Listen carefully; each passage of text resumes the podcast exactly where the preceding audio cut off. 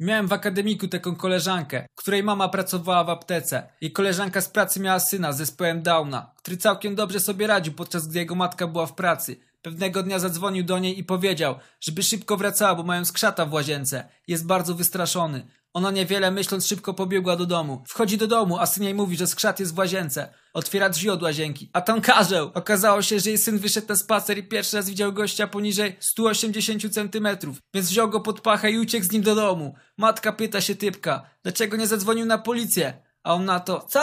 A co miałem powiedzieć? Że Dan porwał karła?